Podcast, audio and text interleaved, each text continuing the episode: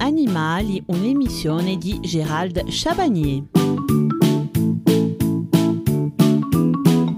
Dans ce second volet sur le serpent, nous verrons tout ce qu'il faut savoir sur la réglementation avant d'en adopter un. La semaine prochaine, nous terminerons ce volet très important qu'est la réglementation. N'hésitez pas à poser vos questions dès à présent au standard de la radio ou nous écrire par mail à l'adresse suivante émission Passion Animale. Nous y répondrons très vite. Le dernier vendredi du mois, nous recevons sur le plateau de Passion Animale des spécialistes qui répondront aux questions que vous nous avez posées par mail, mais aussi vous pourrez les contacter en direct si vous le souhaitez. Un standard sera mis en place en cette occasion. La réglementation et la législation française est, contrairement à ce que pensent certains, très bien faite en matière de détention de reptiles. En effet, seuls les reptiles réellement non dangereux pour l'homme sont autorisés à la vente et à la détention. Les serpents venimeux sont donc interdits, à l'exception d'une poignée d'espèces totalement inoffensives pour l'homme, ainsi que les serpents constricteurs de plus de 3 mètres, à l'exception encore des bois constrictors de par leur grande docilité.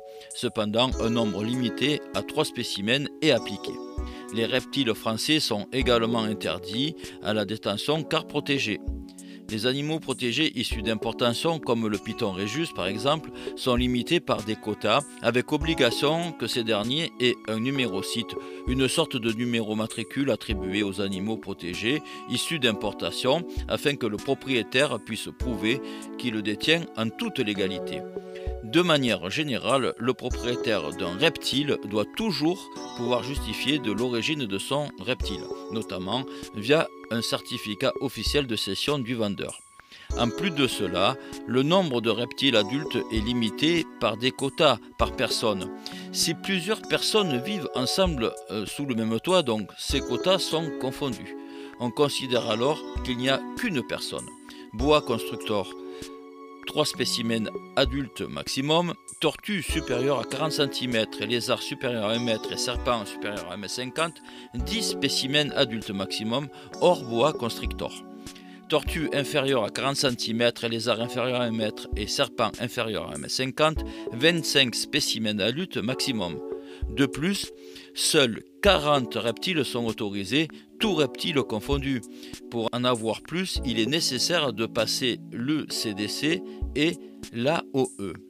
Qu'est-ce que le certificat de compétence ou CDC le CDC est un document qui prouve que son propriétaire est apte à s'occuper de certaines espèces. Toutes les espèces en question sont nommées dans le certificat explicitement. Ce certificat est obtenu après trois ans d'expérience au moins avec ce type d'animaux, en plus d'une formation théorique de 50 heures et d'une formation pratique de 20 heures minimum avec un capacitaire. Ensuite, un dossier de plusieurs dizaines de pages doit être rédigé afin de prouver sa compétence pour l'élevage des animaux que l'on souhaite avoir sur son certificat. L'administration peut accepter tout ou une partie de la liste présentée ou alors refuser avec un avis motivé. Le CDC doit être demandé dans le cas où l'on souhaite détenir plus d'animaux que le quota indiqué plus haut. Le CDC n'est donc qu'une preuve de la capacité de s'occuper de certains animaux fondés sur l'expérience et la formation. Cependant, il n'est pas suffisant pour pouvoir en détenir. Pour cela, le capacitaire doit demander une autorisation d'ouverture d'établissement ou AOE. Alors qu'est-ce que l'autorisation d'ouverture d'établissement ou AOE C'est un document qui prouve que vous avez les installations adaptées à l'élevage d'un animal particulier, autant au niveau de ses conditions de vie, mais aussi des normes de sécurité c'est un vétérinaire chargé par l'administration qui viendra contrôler vos installations et donner, oui ou non, l'autorisation d'ouverture d'établissement pour tel ou tel animal. C'est ce document qui vous permettra ensuite d'aller acheter l'animal en question. Ainsi, comme dit précédemment, la législation française est très bien faite. N'importe qui ne peut pas avoir n'importe quoi, n'importe comment. Les animaux vendus légalement sont réellement non dangereux pour l'homme.